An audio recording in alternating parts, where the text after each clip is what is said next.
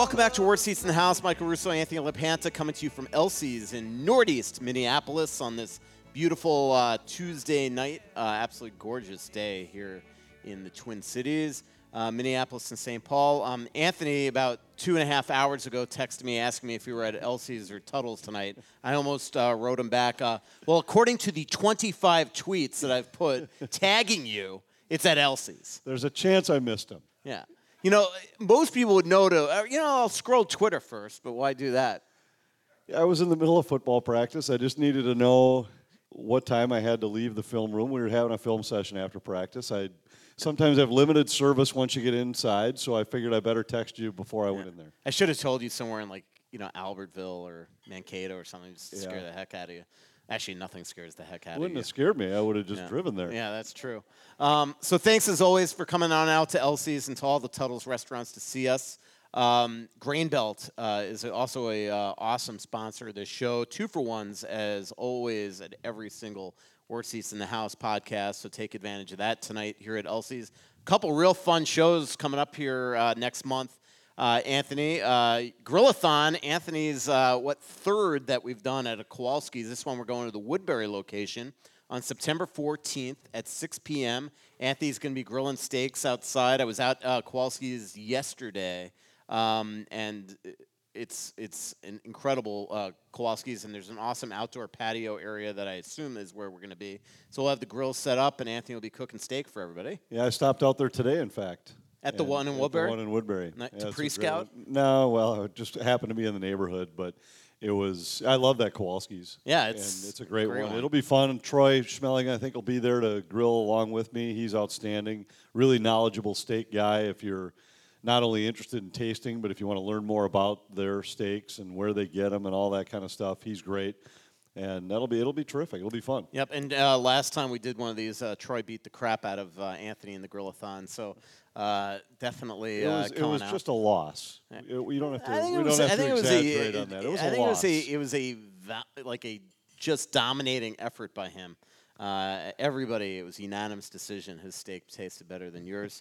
um, so uh, definitely come on out. That's September 14th at 6 p.m. And then the real fun show is the first day of Wild Training Camp is September 21st uh, uh, down at uh, Tria Rink. And after those three practices lasting about eight hours. I'll be coming down here to break it all down with you. Uh, so September 21st, first day of training camp here at 7 p.m. at Elsie's. So uh, definitely come on out for that. Uh, Anthony, as you know, I've been jet setting uh, all over the world lately, um, and just got back from Stockholm the other day. And wanted to tell you all about my trip there. Um, first of all, it was my first ever time in uh, Sweden, and just what a gorgeous country. Um, I am really, really hoping that Anthony, uh, you're going to be on that trip to uh, call the games uh, in person there come November because um, already I've pre-scouted a lot of. It was like a reconnaissance mission, uh, paid by the Athletic for me to go just find us restaurants and cool places. Are you to willing walk. to put at risk for the whole season I am. your restaurant Yep. and wine bar Yeah. type? You you lose credibility quickly sometimes Yeah. in your past. Well, uh, you know, so the first place I want to bring you is this restaurant called Pelikan, P E L I K A N. It's an authentic Swedish restaurant. Uffe Bodin, who's a great, great Swedish journalist, one of the best hockey writers out there, uh, brought Elliot Friedman and, Am- and Emil, his uh, podcast producer, and me out to this uh, uh, restaurant.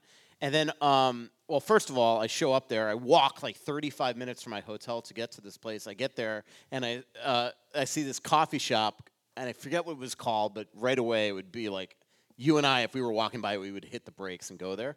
And I grab for my wallet, and I don't have my wallet. So I'm going to dinner with Elliot Friedman, and I need to text him immediately. You're like, you're not gonna believe this. And this never happens to me. Like I don't forget. My, I'm not. I don't do that. Uh, but I forgot my wallet, and uh, Elliot uh, was like, "All right, I'll cover you." Then he had to teach me how that you could actually use Apple Pay. I didn't know that everywhere in Sweden they, they have like Apple Pay that you could basically use your phone. So I, I Elliot didn't have to cover me, but this restaurant, authentic Swedish food, uh, drinks, the wine, everything. Um, and it was just packed, and it, it you it was like old school, like Europe. It was just amazing. What's authentic Swedish food? Um, a lot of meatballs. That's the only thing I know of it. Yeah. Um, there was a lot of other stuff, but it was all in Swedish.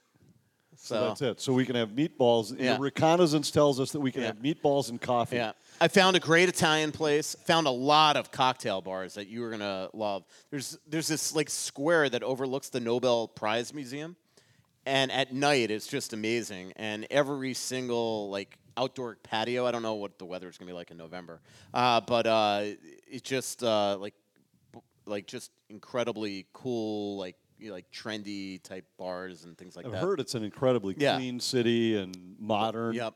Old Town's amazing. Your hotel that you'd be staying at is awesome. Uh, we're there a week, so I'll get the Marriott points uh, at somewhere else. Um, but uh, and again, I don't know what the weather is going to be like in November. But the one thing that I did on the Thursday, which was a sightseeing day for me, um, is I went on a, a boat, and you know Stockholm, as we talked about before, it's 14 islands, and so I went on a boat to a bunch of them. Went to di- uh, lunch in this place called Vux, Vaxholm and um, but it was just yeah, I don't know it was just an outstanding trip. Uh, it was fun, but uh, the cool thing about it. So on the so Monday I get there, made the mistake of going to sleep. Was up the rest of the night. It's Wake up. just shocking you'd make that mistake Yeah, I on know. a European It's- trip. Well, I just didn't sleep on the entire flight there. And then I get Right, there. because you only had you probably had a bed. I did. I did have a sleeper bed, and So but I was watching. You travel in a bed and All right. can never sleep on the flight, and then Well, here's screw the up your funny thi- trip for days. Yeah. Every time we go to Europe, I know. You should just sit back and roll 43 with with Margo and I. Yeah, and just take a bunch of sleeping pills and go to sleep. So here's the one one thing that was cool is on Oh, that we like could visit. Yeah. So I I uh, so I, I you know they have the Delta uh, entertainment system and they had Stand By Me on there. And so I watched over there, and then I wake up Tuesday morning. I get on a train. I go to Karlstad, and you were taking a train through the Swedish wilderness, right through the forest. And as we're going through there, I'm thinking how appropriate it was that I watched Stand By Me on the way to uh, visit Joel Eriksson Ek.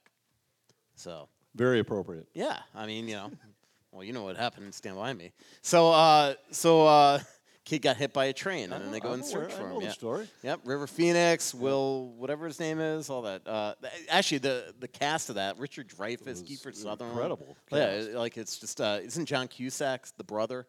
Um, I think it's John Cusack's the brother.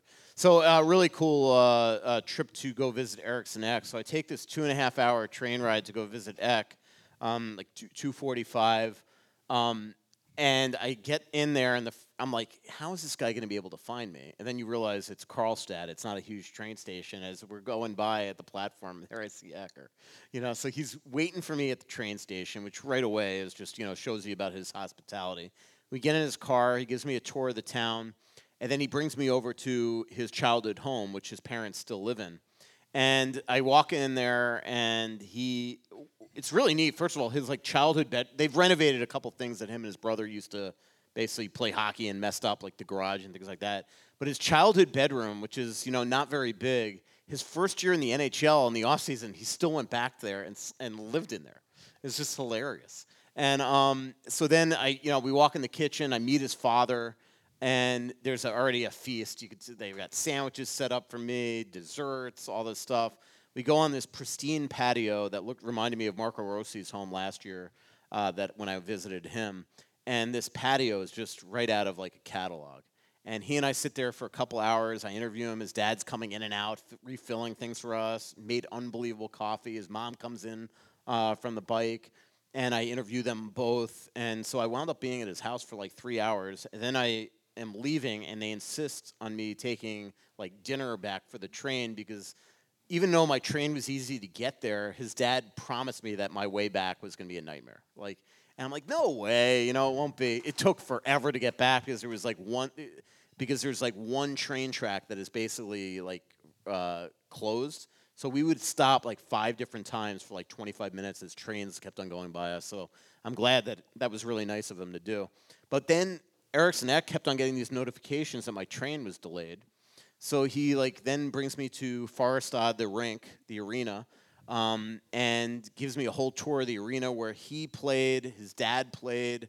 His dad won three titles as a player, two as a coach, and he's taking pictures with his dad, like you know, uh, posters on the wall, and there's a sauna in the corner. I mean, it's just uh, it's an incredible arena.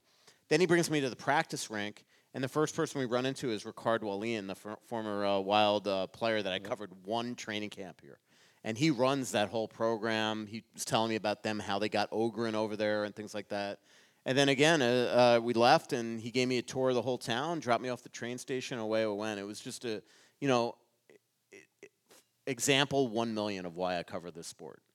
Great people. Yeah. And and so they're just all no matter who you talk to about it, they're they just want to talk about their hometown. They want to Yeah. share it with you and so it does none of it surprises me and he's such a quality guy and I had met his dad on a couple of those mentor trips. His dad's a terrific guy and uh, it does, none of it surprises me. He's Yeah. just- he's such a he's such a great guy and and you're right.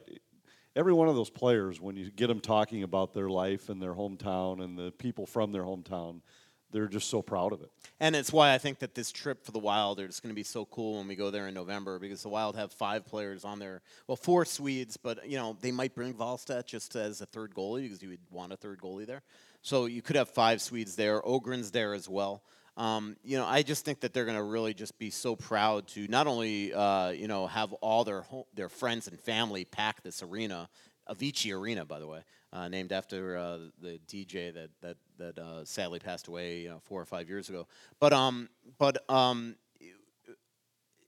and it's an impossible ticket to get. So they're going to be so proud to have their family and friends play to play in front of them. But I think they're going to be so proud to show their home country to their teammates here. You know, Brodin and sure, Johansson and absolutely. Ek and Gus and obviously Wallstedt. So I think that's really cool. Then the Wednesday morning, I wake up early. I go down there. I sit down with uh, Gustavsson for 25 minutes, and that turned out to be an absolutely hilarious interview. Uh, Eriksson Ek filled me up with dirt that I am that I used um, uh, clearly to pepper Gus uh, with questions that turned out to be a funny interview, and uh, so got him. And then I then it was cool for. uh, So I was the only North American print journalist or website journalist, whatever you want to call us, there. Um, so the entire so I had exclusive access, only me, to all these European stars in the NHL, and so I just got 15 minutes each with 20 some odd players, and it was uh, it was really neat. Yeah, I'll be anxious to see what you do with all that information. Yeah, I know. I'm dreading it right now. So I'm writing Gustavsson tomorrow. Um, Eriksson Ek I'll write more, when more the eyes. stuff's interesting because it, we spend enough time with him that you can tell that the guy is quirky enough that he really amuses the rest of the team. Yes. And I don't think he realizes that he's amusing them. He's just him. Yeah, yeah. He's just a flaky guy that Yeah. and there's something about him that just seems to make everybody else Laugh. laugh. Yeah. And, it, and that's exactly yeah. Yeah, that's I, I just talked to somebody today that was telling me that like he'll just like on a night that he's starting or even in between periods, he'll just go up to like the trainers and start talking about like UFOs and aliens and stuff. It's like this is his way to get comfortable. Um, I think it's just what's on his mind. Yeah. I don't think it's like, hey, this is what I do on game day. I think of something. I think it's Yeah. just, oh, I wonder about what they think about UFOs. Yeah, And, and it could be between periods. Yeah, he's uh. So that'll be a fun story. Hopefully, that, you know, hopefully that one. I, you know, it wasn't me in his hometown, but it was just, it was really neat to, uh, to do, uh, to do, to go over there, and I'm glad the Athletics sent me. So it'll be a really cool thing, and um, Yeah, and I'm hopeful that we're that we get those games. I'm optimistic. I can't imagine national TV when they can only take 12 or 13 from the Wild, and they will. They take the max every year from us. I just can't imagine that. Number one, it's Canadian opponents, which bodes well for us. Number two, the time of game is in the middle of the day here. So I just I'm I'm optimistic that we'll wind up with those games on Bally Sports North. yeah. By the way, the train station just like, like spectacular, like clean as whistle. There's a Starbucks. Better than the one where the trains went on a boat. Uh, that one was pretty fun too. Yeah. You want to remind people of that story? Well, it's just our trains from Sicily to Rome got on a boat to go across to the mainland. What was the story uh, when we were getting back on the on the thing where Mar was it you or Margo got lost? It, it wasn't me, and I and I got in a little trouble for that one. It was so that these trains get on a boat, and there was a. It So was a- just it to was a- remind people, our, right. our freaking airport caught on fire and closed in Catania. So we ended up having to take a train from Yeah. from We were at the time we were in Catania, had to take a train that brought us to Rome, and, and just to let people know at home, uh, Catania is in Sicily, which is an island. It's not very easy to Right. take a train No. when there's no bridge. And it, it was a clown show Rome. getting on the trains in the first place, but we there's two trains that have the same number, and there were some communication barriers. But the bottom line is, we get on our train and, and we're in the right car, and we the train pulls onto a boat. The boat's going to go across to Calabria. Well, I said I want to get out and go upstairs. There were steps going upstairs. I want to walk out there and see what I want to see what it looks like. And Margo says, "Nope, I do not want to leave the train. I don't think it's safe." I was like, "All right, whatever." So I go up the steps upstairs. Well, it turns out shortly after I left that they came down and said, "You can't stay on the train while the boat's going across. You have to get off your train car." So she came upstairs. I didn't know she had come upstairs. I thought she was still down in the car, eh, so I never saw her. And we take the boat across to Calabria. So we get there, and I walk back downstairs to get on the train car. And as I'm walking, I see Margo walking aimlessly between these two train cars. Sense of direction is not her strong suit, and uh, she'll be listening to this later. I can, I always, I'd say it to her face too. I mean, she could get lost in a car wash. It's really remarkable. And so she's walking between these train cars, and I'm yelling her name because she's gone past our car. And I'm like, Margo, Margo, and it's kind of loud down there. And so finally, I start, I clap really loudly to get her attention. And she tells the story that it was just as she saw our car and knew that that was where she was supposed to go. I didn't, I was just, I didn't know where she was going to go. And they were yelling at us to get on the train car at that Right. time. And just so, she- people know, like the way they to fit the trains on there, they have to split the train up into like thirds or fourths. So Mm, Yeah. if you don't get on the right train, you're it could we be might not see you again. And that was part of it. We had they both had the same number, but they were two separate trains. They were going to connect once we got off on the mainland. So it was Margo that got lost. It was me that got in trouble for clapping at her. She claimed like a dog to try to get her attention to come back on the train. And- That's yeah. hilarious. So then, and you'll like this part of the story, which I didn't know. Well, that's part of the story. Is so we get in our train, and our car was sparsely populated. I think there were five of us from our trip, and then maybe like two other guys. One of whom really smelled, but he was a few rows away. That's another part of the story. But Margo said she was telling this story, and I didn't realize it. She said, "So I was so mad that I didn't speak to him. This, so I think from the time we got there to Rome, it was like six or seven more hours on the train, if I remember Yeah, right. it was a long So, time. so I didn't speak to him for the first three hours of the train ride, and I, I honestly didn't notice I was I was reading, and she was jabbering with other, the other people, and she said he probably doesn't even know that I was mad, and I said I really didn't. so it was.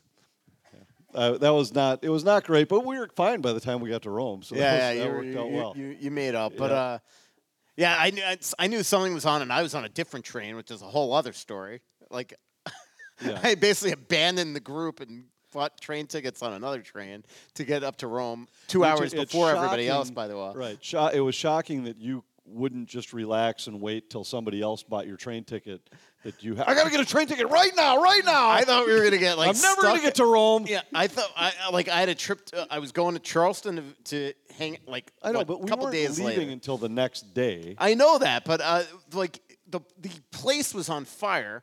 There was only one other airport. I, I had spent all day on the all morning on the phone with Michael Kenny trying to buy us plane tickets, and they're like, "There's nothing out of Palermo." And when I heard that, I'm like, "Boom! I'm not waiting for everybody else to get a train ticket. I'm out of here." So basically, I abandoned the trip. Right. Um, got there a couple hours. Some of the rest of us were looking out for the other 33. Yeah. You were just. Hey, I went on the uh, yeah. fast train, by the way, the uh, Right. supersonic, I don't and these care guys what went on the to the local. rest of the group. We'll see if you guys get there. I'm getting home. It was awesome. Checked into my hotel, showered This up This is your host, dinner. Michael Russo, ladies and gentlemen. Um, so remember the fro. it- Michael, where's your tour group? Yeah. They're still in Sicily. the, the the best thing is uh, at, at this trip I didn't even fly with you guys, which is another story. Um, I, I went on my own, but the one of my favorite ones was remember w- there was one trip where we went was it Tuscany or or Innsbruck or whatever, where like I was, everybody was, I was in first class Delta One, and everybody was in the back, and that and the, that was the way that everybody like met me as they walked by me, and I just shook their hand as they were walking by me in Delta One. Right, So come on these trips, by the way, they're just an absolute blast. They uh, you know, next next you'll year's be will be well great. cared for by your host. Yeah, yeah, exactly. That's why we have two because I know that you will take care of. I'll sit everybody. back in row 43 with the rest of them. Yeah. There we'll, is- we'll all right. drink the lesser wine. I and made it just- very clear to Michael Kenny when I got this, uh, when we when we deci- decided to do these trips. This is this was my fourth or fifth, I can't even remember. And I said, I'm just telling you right now, I'm not going to be in row 43. So, uh, so, I- that was it. it. were me, I would just choose then to be the last one on the plane so that nobody, Nobody sees past me. Yeah. So- I would just kind of, I would sneak on with my tail between my Yeah. legs and Actually, that was so. The, it just dawned on me. So the trip that I was in first class, where nobody else was, um, wa- was uh, the first one I ever did. That one it was supposed to be Souhan and me. It was through this. Souhan like last minute backs out, and now it's just me going to um, Dub- uh, It was uh, Edinburgh, Glasgow, Belfast, and Dublin. And that one was the one where at the airport I didn't even like meet any of the people that were on the trip. I like met them at baggage claim. They, so they were all on the same flight as me going to Dublin or Edinburgh, but I met them at baggage claim I know there was another one where you and your mom were sitting in the first row when everybody else. that was that was in first class. That was just like uh, you know United Comfort. That was the one to Tuscany. No, it was the you guys had the bed seats with your feet stretched out. Oh really? Yeah. Okay, that was nice of me to set up. Yeah. Um, all right, so I guess we've done it a couple Because times. a- as we were walking on, it was, Michael got us the first row, and like, well, good for Michael. That's great. I do remember that actually. The summer season, uh, selling season is here. Be proactive and take action today, even if you're not quite ready to sell your home, so you can be better informed and ready to move when the time is right. Sell your home stress free with a guaranteed offer from Kris Lindahl Real Estate. There are no showings, no decluttering, no repairs, and no stress. It's the easiest way to sell your home. They keep you in control so you can sell your home fast uh, you could pick your closing date and move when it's convenient for you. To find out what your guaranteed cash offer would be, well, go to krislindahl.com. There's no obligation. Again, krislindahl.com or go call 763 401 sold. Close with confidence and start packing. Terms and conditions apply.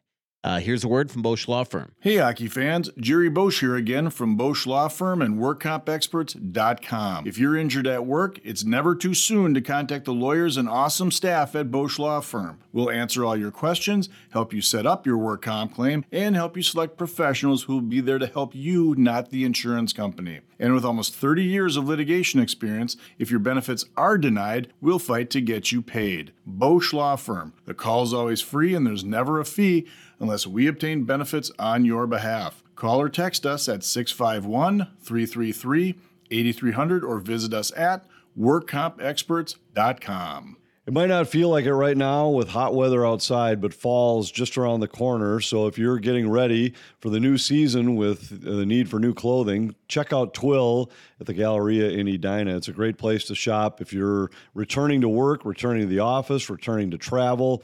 They've got great people there who can help you. They've got different sport shirts, sport coat options, and they'll be able to put you in the right kind of clothing for whatever your situation might be. Check it out. It's at Twill, the Galleria in Edina. Uh, wh- why are we here again? Oh, to talk about the Wild. Um, what is there to talk about I the played Wild? golf with the Wild coaches today. Nice. I I, got- I, I texted our- with one of the uh, the head guy today. I met our newest assistant coach. Nice. Uh, he- Jason he- King. Jason King. He played. with- He was in my group today. Which Is was he fun. good? Great.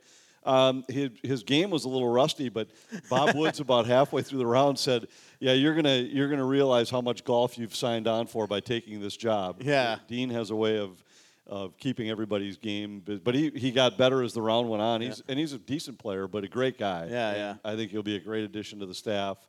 Um, spent the last three years living in Vancouver, so Well, I can tell you that um, when the Wild hired him, I texted Mike Yeo, I texted Bruce Boudreau, and I texted Rick Tocchet, obviously all with Vancouver ties. Yeah. And everyone raved about Yeah, it. great guy, and it is he's got a, a couple boys that are high school age, and for them it'll be a little bit of a shock moving into suburban Twin Cities after living in downtown Vancouver for the last three years. But he's looking forward to that, and just a great guy. I think he'll be a great addition to the staff, and it was fun to spend four and a half hours with him today on the. Actually, we got to spend about an extra 45 minutes together afterward because Dean's group was behind us and they were so slow. They were three holes behind us. I tried to yell across to them when we finished. They were on the sixth green. We played the back first. I said, "Hey, how many stroke penalty is it for slow play?" Because it was a, our group against theirs, and Dean claimed it was because one of the guys in our group used a uh, motor cart, but I don't know what that had to do with how slow his group was. he was unwilling to take the penalty, so we tied the match. But the two strokes were not assessed. Did he? He must have won today because he was No, in a good mood no, when I he was- texted him. He did not win today. Oh, interesting. And we tied the group against group, but in his group, I don't think went too well for him today. From what the from the chirping that was going on at the table, I don't think it was his best day. Mm, Interesting. Um, so uh, But he put, we played these. There's two foursomes, and he sets them up, and he sets up the tea time. It's great, and I'm just thankful to be a part of it. And we joke all the time about, like, you know, he'll he might give me some information from time to time on who's playing or something, and he said, if this gets out, no more golf invites for you, which is about the worst penalty he could assess.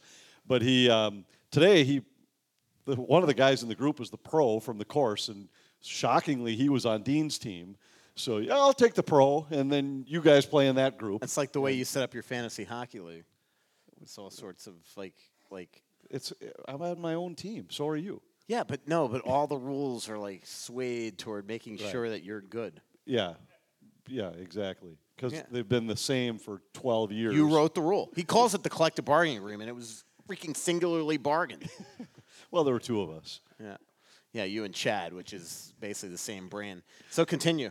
Uh, so, uh, that was really the end of the story. Was just that it was. That great you almost got meet- banned if you told me anything. No, no, no. That it was just great to meet Jason King today, and I think he'll be a great addition to the staff. Seems to be the right kind of, and he was, he had nothing but good things to say about the interactions he's had with the staff already. Just that, which you know, you and I both know, it's a collaborative staff. Dean Yeah. fosters that. He's a an inclusive guy, not an ego guy, where it's got to be if I if it worked, it was my idea. If it didn't, I don't know who the hell thought of this. Where Dean is more a we do this, we did this. It's our power play, it's our penalty kill. It's not mine or Bob's or somebody else's. And uh, I think he's going to be great, and I think it's I think it'll be a great addition. Let's talk a little bit about the team. Uh, again, we're coming from to the from the uh, on location Aquarius Home Services studio here at Elsie's. Again, two for one grain belt. September 14th, our next live show at Kowalski's in Woodbury at 6 p.m. Definitely come on out. We have a microphone there if you have any questions. Um, What did some of the Swedish people think about uh, Liam Öhgren? Um, they love the kid. Uh, I think he's going to be awesome. He's signed obviously with Färjestad, so he's going to be on a really good team uh, this year. Um, they, they think he's going to be a heck of a player and, and, and pro ready when he comes over here. Um, and they uh, a couple people I talked to also just raved and raved about Wallstedt, and or, but but basically said to me, don't think that Gustavsson is just going to hand over the reins to him in a couple years, which is what Gustavsson essentially said to me the other day as well. Yeah, I'm not sure Fleury is going to hand over the reins to Gustavsson. That's a good point. I mean, I, I think it's a position that's got to be earned. And Yep. we talked a little bit about this. I did a show on NHL Network Radio a week or so ago. They do a preview with each team, and I was one of the guests they had, and they asked me about Gus, and I said, you know, that I think what people have to remember is he was only the number one goalie for two months. He really got became the number one guy in mm-hmm. mid-February and was the guy until mid-April. And his run was impressive. He went 11 1 and 6 in 18 starts down the stretch. He had there was only Linus Ullmark had a better goals against and save percentage, but it was 2 months. It wasn't 6 months. It wasn't the grind of an entire season. And even while he was in that stretch, Fleury played 13 games. It wasn't like he played 18 and out of 22. He played 18 out of 31 it'll be different if you're the number one guy and you play 55 or 58 games over the course of the season and handle that responsibility mentally and physically. I don't know that it's a given that he's ready for that yet. I, I think all indications are that he that he might be, and he, was certainly good down the stretch. He was better than Fleury down the stretch. But I still think there's some questions that have to be answered about this guy. I talked to Freddie Chabot, the Wild's goalie coach, yesterday, in fact, and he essentially said what you just said is that, like, look, at the beginning of the year, he anticipates it's to be a lot like next last year, where Fleury and, and Gus essentially split starts, and then in the second half, whoever earns it gets it. And that could be Fleury. Um, no matter who just signed a, the three-year deal. Um, I talked to Devan Dubnyk today because Dubnyk. I mean, the last time any player, any goalie on the Wild were in this type of role, it was Doobie after he was acquired in 2015. And I asked him, you know, what is the biggest thing that changed for you when you signed your contract? Now, granted, um, Dubnyk's contract was a six-year deal, four plus, and you know, a little, very much different than a three-year at, at whatever Gus signed at. Um, but what he said is the biggest thing that Gus is going to have to tackle in his own mind, and everybody's different, is that is that when you sign the big contract, you start to think that all right, now I have to be the number one and play like the number one, and then you start to change the way thinking that you had to do more rather than just realizing you know what you did last year was good enough. And so we'll see how Gus handles that. Um, as you said, he's an interesting cat. Um, he's a quirky guy. And, um, you know, from sitting down with him the other day, he doesn't, at least in that setting, seem intimidated, but to say the least. Yeah, that, that's a lot of what I was referring to. That I, Mm-hmm. there's just a different there's a different responsibility that you have, and, and it happens in every sport. When guys sign the big deal, we talk about it with baseball guys a lot, where they some of them think they have to be a different player. Well, now I signed this big deal. Now I have to hit more home runs, or now I have to I have to do something differently than I did to get the deal. And that's not necessarily the case. You sign the deal based on the type of player you are. Now just but it but it isn't as easy as that. Yeah. You, you have yeah. to you have to be able to just stay with this is how I got where I am and this is this is what earned me the deal in the first place. Yeah, and you do have to perform. I remember, I remember in, uh, I I was covering the Panthers in '98, and uh, the Panthers signed a guy to a, I think it was three years, nine million at that, and at that point, that's a huge contract, right? And I remember when they the player got traded. Uh, I'm basically giving away who it was, but he was traded in the Bure deal. Uh, Bryan Murray, as he walked out the door, went up to this player and says, "Hey, when I gave you that contract, I meant for you to retire after the contract, not during." so, like big ouches to say the least. Um, so uh, I was I was uh, hosting on on the fan the other day at the state fair, and had Vinny Lettieri on as my guest. And uh, man, he, he's always an impressive guy. Impressive interview. It was fun talking to him for about 45 minutes. And that's going to be a fascinating little thing in, in training camp, right? The Wild, as we know, with Calen Addison unsigned, don't have a lot of cap space as it is. When Calen signs, depending on how much he gets over the league minimum, will really um, hamper the Wild's ability to even have a 13th forward on the roster. Um, uh, Vinny's at 775, which is a good thing for him money wise if they feel like they're going to keep that.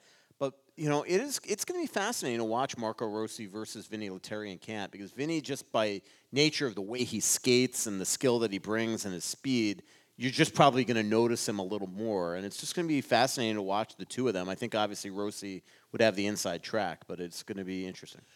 I'd be shocked if Rossi didn't start the season Yeah. on the roster and Vinny did.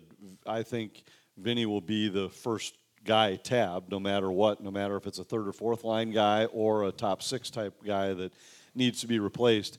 But I don't think there's any question that when the team's at home, there won't be a 13th player on the roster. Yeah, as long as Iowa's not in, in like, you know, Northeast Ontario or California or something on, like the, that. on a Canadian road trip, Yeah. odds are decent. There might be a 13th Yeah. forward with you for a few days, but I think it'll be a lot of movement to try to save dollars by the day by Yeah. managing the roster. Um, and obviously, this is what Anthony just said is really barring injury. Uh, if the Wild have injuries in camp up front, you know, Vinny then has a better chance of making the team. We've got a couple cool events coming up, and for that, we've reserved spots at Moe's. We're going to the Ice House up at Fogarty Arena for this year's Donkey Hockey League draft. They've got a great banquet room, so if you're going to need a spot for a meeting like that, want to have great food while you're there, check it out. They've got a great setup there. I've got a fantasy football draft coming up at the old traditional Moe's in Mounds View. And while you're there, they got some great cocktails I like.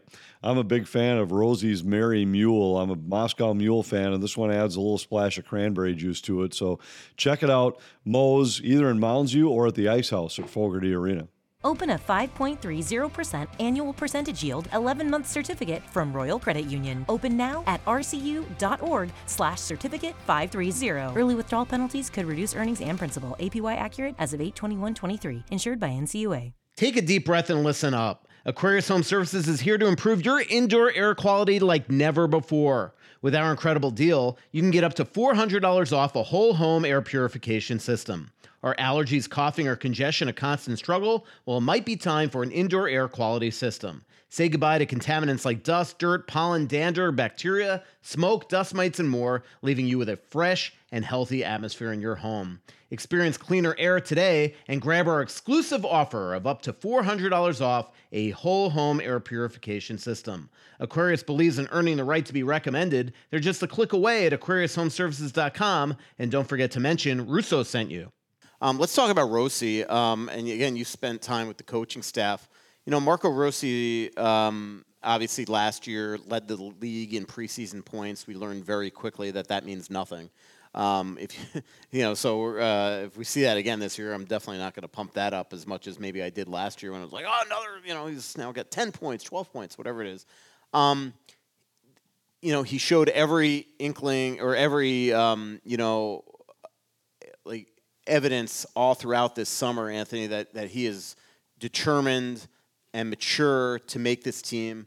He decided to not go home for the majority of the summer. He stayed here. Um, and now he's going to come into camp, and they really need him to show something. But how much is it also on the coaching staff to just say, hey, look, I, I get that Eriksson Ek and Johansson and Boldy are going to probably start off together, and probably Hartman, Zuccarello, and Kaprizov. So that puts Rossi with Foligno and Gaudreau, which doesn't put him in the greatest position to maybe pile up a lot of points. How much do you think it is on the coaching staff at some point if he shows that he is ready to maybe elevate him in the lineup and, and give him that opportunity to play with the puck a little more? Yeah, I think he has to show it. But my guess would be you probably see him in the role you just defined, and then some special teams where you have opportunities to play with more skilled players mm-hmm. and potentially pile up a few points there to gain some confidence. But he's got to earn those you're not just going to hand him minutes and take him away from any of the six you mentioned if those guys are playing the way that they've always played. Mm-hmm. And you look at the the numbers that the Boldy Eriksson Ek Johansson combo put up once they were together, those last 20 games, Boldy had 23 points in the 20 games. Johansson had 18. If they're scoring at a clip like that, you're not going to just say, well, hey, we'd like to give Marco Rossi a chance to to add some points. It, it isn't going to be gifted. He's going to have to earn it.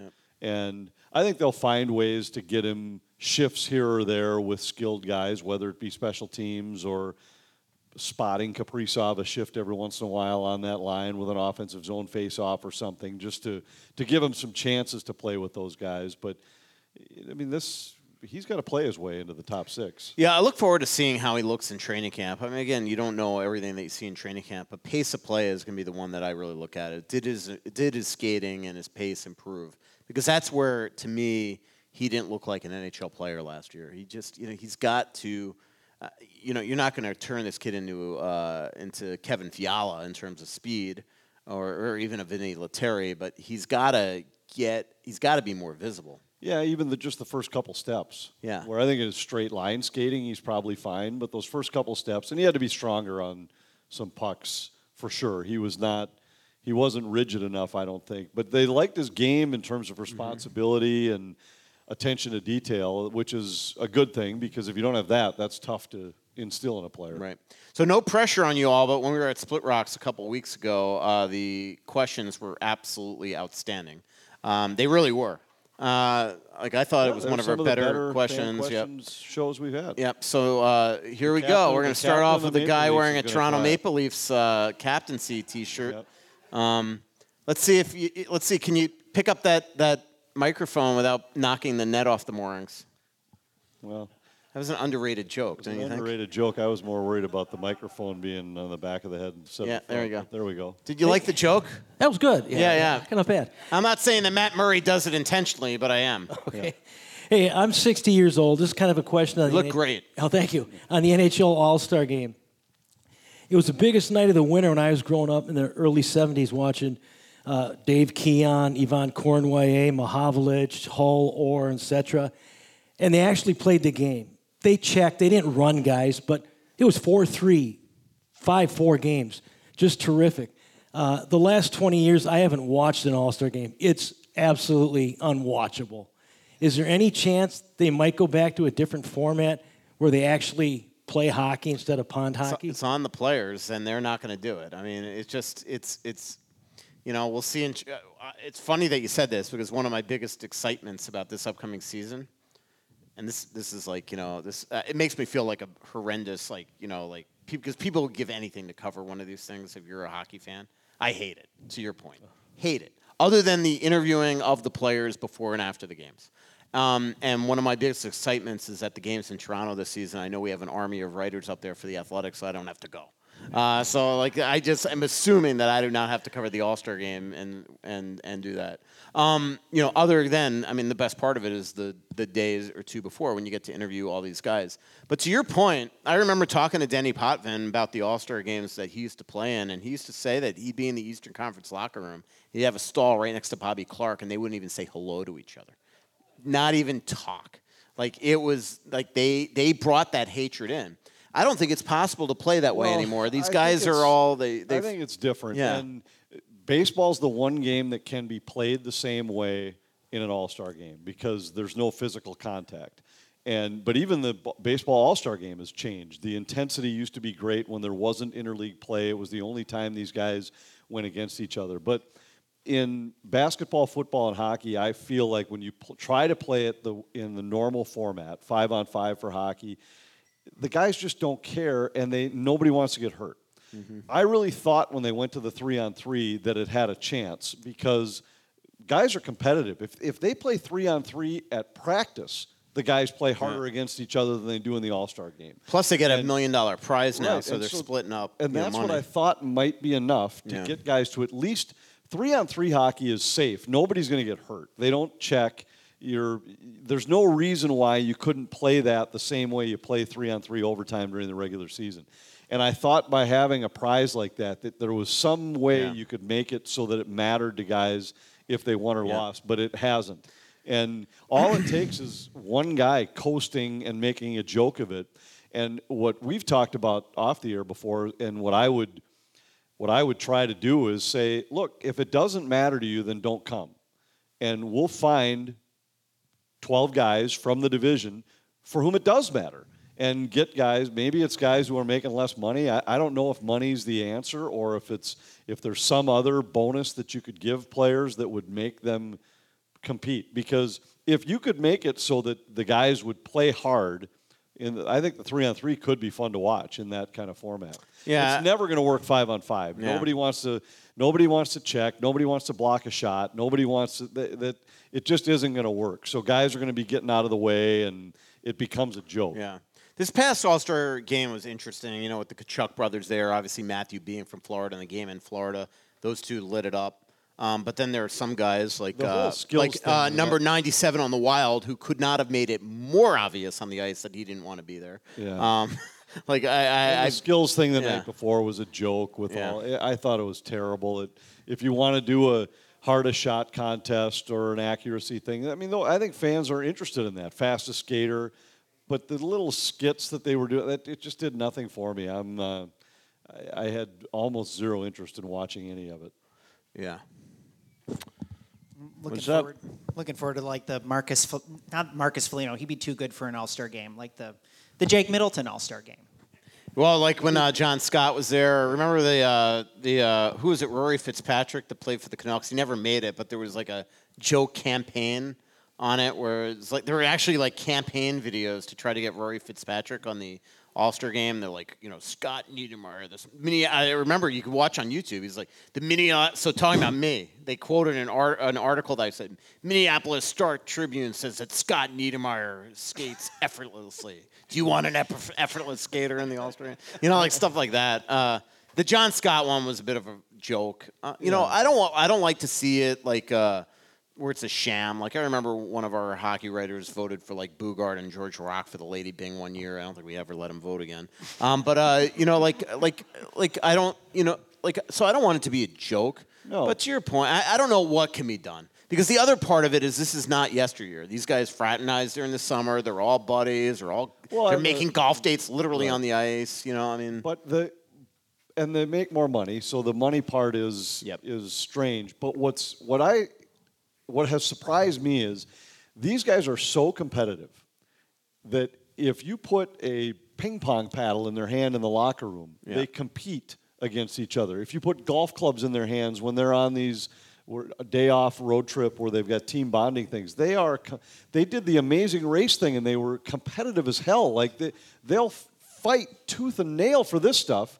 But then you put them in the All Star game, and it's it's almost like I don't want to be the one guy out here that looks like he's trying hard, and I I'm not sure why. It, Yeah. it surprises me. I think what you got to do is tell these guys, all right, you know what you do when you play the Amazing Race and you golf and you play ping pong, how you're gambling on the side, but nobody really knows it. That's what you got to do. Is like go and tell them before the All Star game, like All here's what you gambling need to do. legal? Yeah, all gambling is legal. yeah. You know, you guys trust me. Like the money that they're going to gamble in that locker room is going to be more money than the purse anyway. You know what, what is it? They, they I think they get a million dollars, but they're like, you know, I forget how many people on the team, so it works out to like ninety something thousand a, a player minus taxes. But these I these mean, guys, what- that does would the- nothing for them. What would the number have to be? Because let, get a don't know. sponsor that's willing to throw five million bucks to the winning team and split it. There's got to be a number that would make guys say. Maybe the part "All of it is just compete." the that it's gambling with each other. So even if it's the monetary, even if the, So the the number isn't pay the big, winners? yeah, like even if the number's that not big work. enough, you know, that's what it Yep. does. You You know, said, hey, the losing team's Yeah. got to, each of you guys has to walk over into their locker room and hand each of those guys Yeah. 50 grand. Yeah. Now you'd have some guys that would compete. exactly.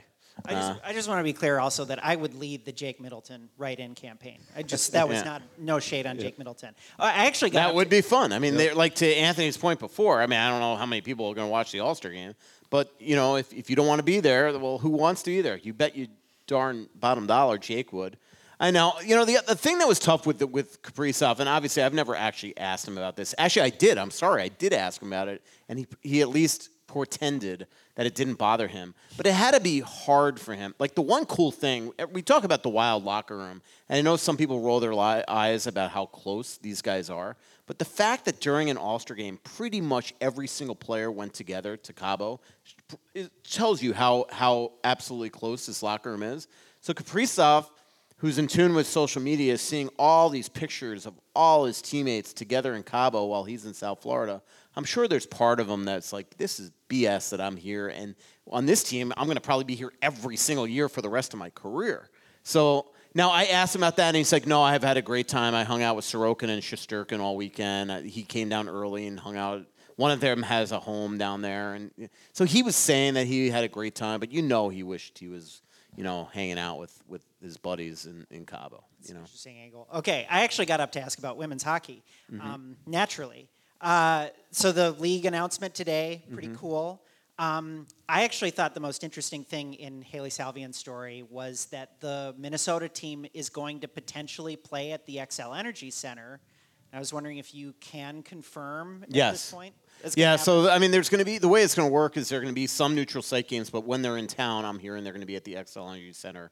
Um, I think there's going to be some cool announcements coming in the next couple of days of of uh, who's going to also like like I think there's going to be some local. Um, you know, uh, players that are legends here that are going to be a big part of this team. Like one person that makes a lot of sense to me is Natalie Darwitz. Um, you know, it would not shock me if she's going to be involved, and I think there's going to be others as well. Um, and uh, you know, but there's a lot of details that still need to be worked out. The one thing about this press conference today that I gather from talking to a lot of people and talking to and and reading the tea leaves is it was a real like one of Minnesota has not been part of this. There were a couple teams that were essentially markets that thought they were in it that are no longer in it, and some that just were added. And Minnesota is one of the recent teams that became. So I do think that the press conference might have been a little premature, and they, uh, to to have all this right now. And so there are a lot of details right now for the Minnesota franchise to work out with the Wild to even put their games at Xcel Energy Center. But when they're in town, I do believe that it's going to be there. Um, and uh, you know, again, I, I just think that there's going to be some cool people that that we know well here in the Twin Cities because women's hockey has been so huge here, especially at the U, um, that we're going to see them involved. And again, Natalie Darwitz is the one that makes the most sense to me. I just wanted to ask if so like it's a big arena and then you know there's the sort of like do you do a smaller barn that you could more easily fill you know Yeah. arguing about this at work today and I was just in, curious to hear what the calculation is there is there a business decision about like this league is going to need gate revenue or Yeah, You I mean that's the type of stuff. It just seems a little like you know, are they going to be able to fill that barn? Obviously, I don't think not. Uh, that would be my guess. Um, and so I don't know what the ticket prices are going to be. This is what I mean. There's a lot of things that have not been worked out. Like the, what I hear from behind the scenes is that the Wild have been talking to him for a while and still don't have exactly uh, what the details are of how this is all going to work. Um, so it'll be. Uh, but I I talked to Bill Daly coincidentally the other day about this in in um, in in Stockholm, and he definitely thinks he definitely says the league is going to be cooperative with this. They're going to have uh, you know the NHL is going to be supportive. Teams have the right to also. Um, you know, with guidance from the NHL, have relationships with the with the uh, women's teams that are in their markets, things like that. Hello. How's it Hey, going today? how are you? Good. Uh, going on the women's thing. Uh, first question's for Anthony. Uh, I we really enjoyed Gigi Marvin on the broadcast. Uh, I don't remember last year if she was on. Is she coming back or is she not involved anymore? Her Schedules didn't work. I'm not sure. I don't know that they've finalized yet this year's plan, but Gigi was great. And she wasn't with us last year. She was with us the year before, and she just wanted to step away at the end of the year. It was not a Bally's decision. She just wanted to step away. I think she just had some other things going on in life, and And she lives quite- up in, She uh, lives in Yeah. Warroad. Yeah, still. so I mean, she was like commuting on the on the on the Marvin plane down Yeah. here. Uh, and and she, games. I think at some point will, I would assume at some point she'll likely be back, but I think she just wanted to do some other things first and and then figure it out. But she was she was really good. She was a natural. She had some natural camera presence to her and was Mm-hmm. a knowledgeable hockey person and uh, seemed really comfortable in the pre and post game shows. So uh, I, I I know we'd love to have her back when she's ready to dive back into TV. Yeah, because with the women's thing coming, that'd be a, another natural fit. And the other thing is, the NHL dropped the ball, in my opinion, from the Kendall Schofield Coyne, or however you say her last name, from her All Star appearance in the fastest skater uh, in 2018 or whenever they did that. They never capitalized on that momentum that that generated, especially from Twitter and stuff. So would they include women more in the live all star bits? Because that's what I want to see. I have a 13 year old daughter that plays hockey. And so to see, have her see women play or do all star events. See how their skills match up. Yeah, or and the fact that they're them. right that they're even that their skills aren't that different. Yeah. Yeah, I, I agree with that, and I think the that's why I think the league isn't. I mean, this the league isn't going to make money being a part of a win. They're, it's going to cost them money, mm-hmm. but the NBA did it with the WNBA to really try to help grow the sport, knowing that the teams were going to have to foot the bill for it for a while to get it going. And I think the NHL knows the importance of women's hockey. It's from a selfish standpoint, it's helping to generate fans for their own product. But it, it's it's good for the game to have more girls playing, more women playing, and I think eventually they'll figure out a way to do it. But I, there's just so many details that have to be that have to be worked out. And then my last question is so for the prospects showcase, uh, when does it start and who are the coaches that are running it from the wild side? Um, it starts the 13th. Um, the games will be, I believe, the 15th and 16th. Um, right now, the Wild are under the impression that Bedard's coming. Um, I, I just talked to somebody in St. Louis that said the Blues are going to essentially have their practices there and fly up on the 15th for the game. So I don't think the teams are going to be in town for a while. Um, I'll be fascinated to see how the Wild, if especially if Bedard's coming, how they divvy up the tickets. Because obviously, I think last year went to season tickets, but I mean, if Bedard's here, that's going to generate a lot of interest. And Tria's, um, they've got to have the games at Tria. Can't be at Xcel Energy Center yet because they're putting the ice plan in. Um, so, um, uh, but that's the way it's going to work. I don't have details on how you're going to be able to watch, uh, but the games are supposed to be the 15th and the 16th. Hey, Hi. what's up? Well, I'm not going to ask about why they built the temples in the Valley of the Temples because I know now. Yes, that was the best question of our trip to Sicily. Thank you. Yeah. Thank you very much.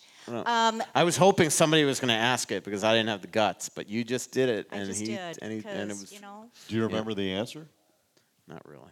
is, or is it, are we Minnesota nice? I, I don't know if it has anything to do with Minnesota Nice, but it has to do with the leadership group, and it starts with the captain. He's a unbelievably inclusive guy. I'd say if you compare it to other sports, hockey locker rooms are typically tighter, but I think the Wild is abnormal among NHL locker rooms. But I, I, I will say that there's these are the guys we're around every day, so you see it more. If you talk to the guys, like when we were when Yeah, we was- watched Dallas close up Yeah. in the playoffs, they're pretty tight too. Yeah. And- I was just talking to Lindholm, and he's like, "You have no idea how tight our locker room is." While I was talking to another player there that told me he's like, "It was a freaking gong show in our room last year." I'll tell you, tell you who that was after. Um, Right. But uh, yeah, but, like the Dallas room was tight. They Yeah. have a they have a pretty good team chemistry too, and so I think it's I think it's prevalent throughout the league, but it is different Yeah. in Minnesota right now than it has been. Good, good. Um, second question. Does Dean Evason, does he ever change his facial expression? I mean, is it like when he's happy, he looks like that when he's sad, when he's mad? I'm not quite sure. And you saw him on the golf course today. Yeah, I did. He changes his facial expression more on the golf course than on the bench. Um, he's a, yeah, he's a fiery guy, and he doesn't hide his emotions when they're discussed. Like it, when I think all it would take is a referee to walk in the room and you'd see his facial expression change. Yeah. and he has uh, he's intense and when he's in, watch his celebrations when they win in overtime. I mean that he's a he has a, his. I think he wears his emotions on his sleeves a little bit. He tries to stay stoic, but he can't do it. yeah, and uh, he coaches the way he played. I mean, he was like that as a player. I covered him as a player, not personally, but I covered him and I remember him. And he was hard nosed player for a guy that's not very big. Um, and to Anthony's point about refs, it will be, um, you know, I think all of us would be interested in to see how he is with the refs this year because I think he's going to make a concerted effort to try to chillax a bit. Um, and, and I think he's worried that it also rubs off on the team. I think that's one of the big things he's going to try to change this year. What's up? Hey, what's up? How are you? Good. So this is a little off off the beaten path as far as hockey, but first question to Anthony. You know, we talk and joke about you opening a restaurant, and you know, I follow you on Twitter, both of you, obviously. And you're and Russo would not lie for you. I mean, you go to his house all the time to eat. I mean, he's a I talked to it fantastic- about it on the fan today. Right. Okay. So, in all seriousness, are you contemplating at all getting into the restaurant business, either not, either in the near future or after you retire? Well, if I could have Margo mute this right now, so is there a way to do that, Brandon? Like, can you mute this so that she can't hear it, but other people could? And also the first half of the show. Yeah, I would. I would love to do it. There's no chance Margo would let me do it. Um, but it's. I don't know enough about the restaurant business. I would love to be involved with somebody who does. And Well, you know be Lou. Involved. I do. I. I. And I don't think Lou. Um, Lou thinks he knows the restaurant business. I Okay. think. Yeah, but I and he knows food and wine, and that's. I would love to do that. I, I really would. We actually talked about this the other day. Like if we were. I gave him an idea that he Yeah. said it's not the stupidest idea. That's the first time you've ever said something so nice to me. I said I gave you an idea, and you're like, actually, that's not yeah, the stupidest idea you've ever said. a little like coffee and wine type bar with music and food. It, it would be. I would love to do it. I really would. I love food. I love wine. I'd love to. At some point, maybe it's maybe we're not that far off now that I'm officially. We, I've been an empty nester for like 72 hours. My youngest just left for school.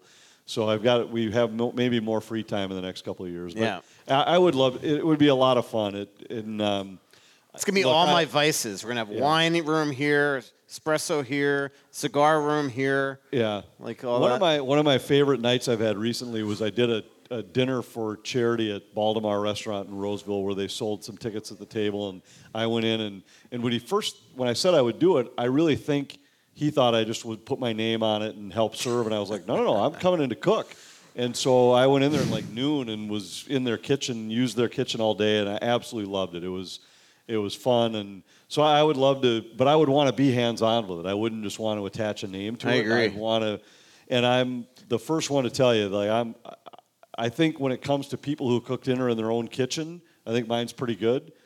I'm not a chef. I'd there, I'd have a lot to learn before diving into it So but I'd you'd have love a lot try to it. learn. I would Well, so you'd have a lot to learn. Right, which would be Again, fun. It's a fun thing. Yeah. The thing is, is that, and I'll play devil's advocate here. You know, you say Margo is against it. Well, she's against it because she knows what's in our bank account, and she wouldn't want to take the risk of a restaurant. We need to get investors to do this. So, I'm not saying that we'll risk our own money. Oh, okay. Well, then I'm in. Well, I mean, you would Well, think. Brandon, nowhere we're gonna have a podcast room in the back Yeah, too. of This right. wine and well, you espresso bar. would think that with your name, and I'm guessing you've got a lot of followers on Twitter. I never look at what you what you've got, but you know, you've got this growing reputation as as really being able to put together really great meals, and you know, seem to know your wines frontwards and backwards.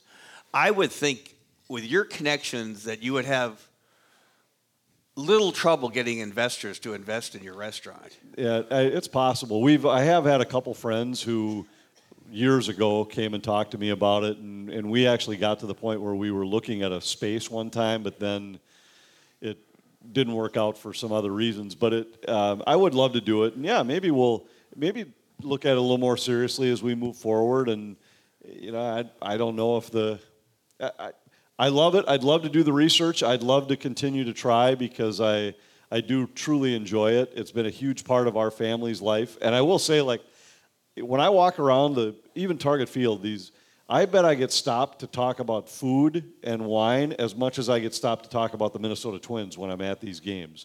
What are you making for dinner tonight? You know, what kind of steaks are you grilling tonight? Or or people telling me what kind of steak they got and how how do you make it? How do you and you know that we had some people here who are on our Sicily trip, and I've been for the last month copying some things we had there. Some of the pastas that we had as like early courses in the meal rather than a main course, and just had my son and his girlfriend were home for a wedding, and we are like, hey, we're gonna. We made caponata that we had had in Sicily all this time, and my son was like, "Say that word again." I don't know what it is. I was like, "Caponata," and I said, "We just had it in Sicily. This is my third try making it. I'm getting closer."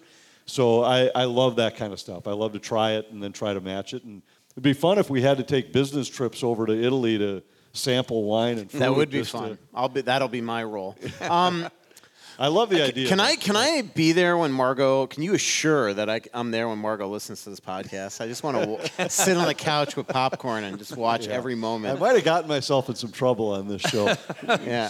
Well, it'd be to our benefit. So, And, hey, Brandon, right now the title Margo's gonna be pissed. Yeah, there you Put that. There you go. That, that'll make sure. so I actually had a buddy. We did a fantasy football draft last night, and one of the young guys, uh, Bob, AJ's college buddy, is there, and he shows up. And I had heard because AJ, my son AJ was in town for this wedding, and he said, "Hey, tomorrow night, Bob's getting a. This guy's coming to draft for Bob because Bob found out at the wedding on Saturday that it was his wife's birthday on Sunday, so therefore he couldn't come to the draft. And all of a sudden, Bob walks into the draft. And I said, Bob, I thought you weren't coming. He said, Yeah, well, the guy who was going to fill in couldn't be here. And so she's pretty pissed because I'm here on her birthday. And he said, But you know, he said, you get out of doghouses sometimes, don't you? I said, Well, I've been living in one for about 31 years. Yeah. So it's, yeah, you usually get out every The, once in the a while. good way of getting out of doghouse is like you on the train, not even know you're in the doghouse. There are some times I wasn't sure. Yeah, um, yeah. It hurt. Mar- it actually makes Margo mad that I don't realize when I'm getting the silent treatment because there was one time. I guess she'll love this podcast now. was, about a few years back, she came walking into the kitchen one day and she said, "Do you even realize I've been giving you the silent treatment for the last two days?" and I didn't. So it was. Um, I'm not. I actually sure- remember this. Yeah, it was. Okay. Anyway, you have a. yeah, I, I have Let's go back question. to talking about the restaurant. No, no, no. But I mean, this is great because this is the first time, as far as I know, on these podcasts or anywhere that you actually seriously answered the question about what you think about opening one. yeah. So my second question, which has nothing to do with that, is All for- investors email mrusso at theathletic.com. Yep. But this one's for Russo, and um, you know everybody loves the, when the players come to the podcast, right? And uh, you've had Spurgeon on, you had uh, Middleton last or a couple podcasts ago, and I guess my question is, uh, we'd love to see more. I think everybody would love to see more players here. What kind of hoops do you have to jump through to get a player to come on the podcast? Um, not a lot. I mean, like Garen, I just when the, when Garen comes on, uh, that's usually my other one. I mean, it's literally just a text. Um, the Middleton one, I just honestly, it was a text to Aaron Sickman. You ask him, and he wrote back said Middleton's in. Um, the the Spurgeon, that whole big one here was uh, that one I went through Andrew Heydt because it was his charity event that he was running for the Wild Foundation, um, and that one he essentially put together. I you know put who I requested. I told him I already had Eric Stohansky set up. he brought in uh, Ostertag and Dubnyk, and uh, I got Prosser, I think, and he got Spurge and all that.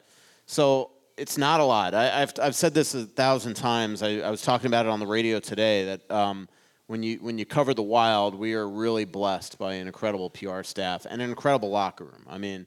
Um, you know, and, and all these guys on this team, it's just like, you know, Lettieri the other day, I just went to him.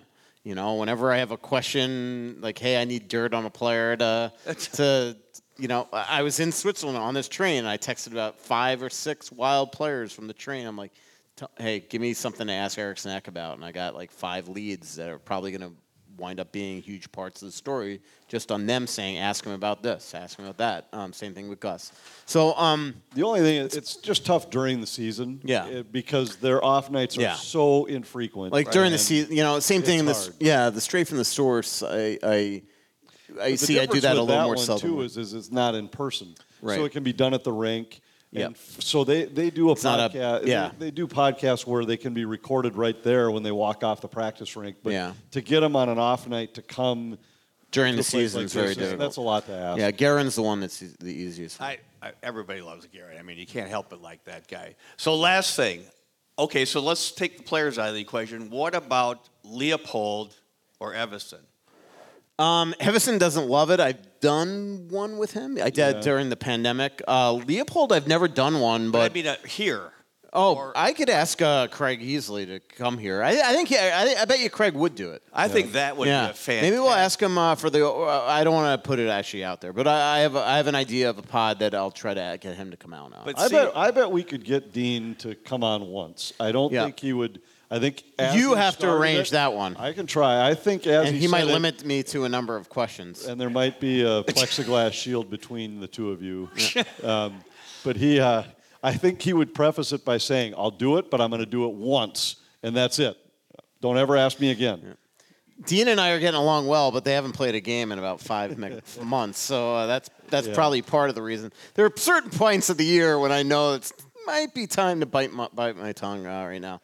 Um, I think that's that's it. Uh, great questions uh, today. Um, by the way, what is on the schedule? We have the big. Uh, is it September 10th? Uh, Meal that you're making for some lucky winners on our Oh, Sicily right. trip. Yeah, Right. any, any, Uh, what's on the menu for that? Well, the, our friends at Kowalski's are going to help us out with steaks, so I got to talk to Troy about which cut we're going to use. I haven't decided yet for that night. There will be a, we'll do a pasta. I actually, I copied a pasta that we had one of the off nights in Syracuse. There, we had a, it was just a simple lemon, pepper, and pecorino pasta that I tried to match. I came pretty close last night.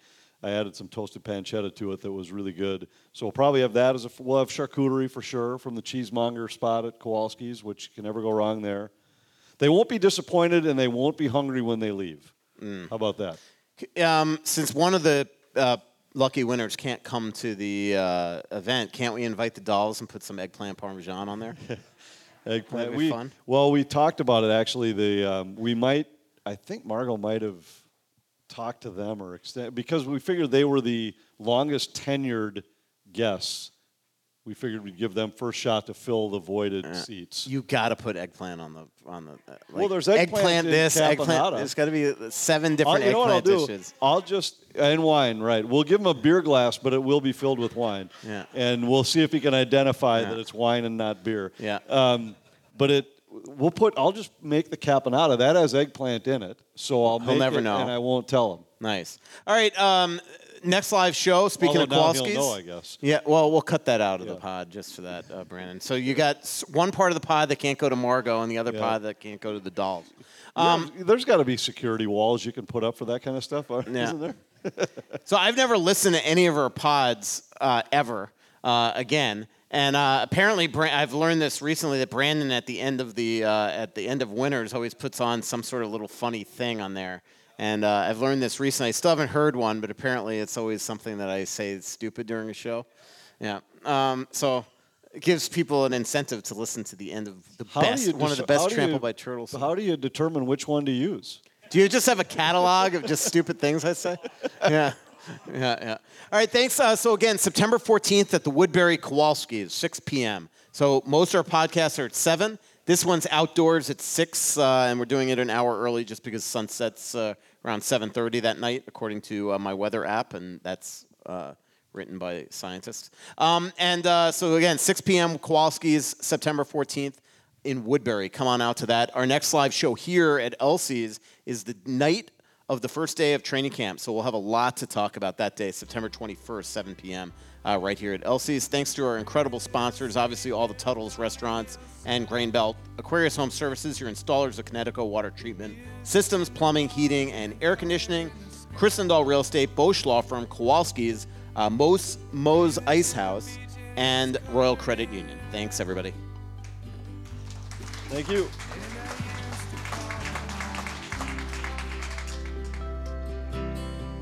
So much coming out, there's nothing going in. I know that you feel like you're never gonna win. Oh, but the world won't forgive a winner. Yeah, all gambling is legal.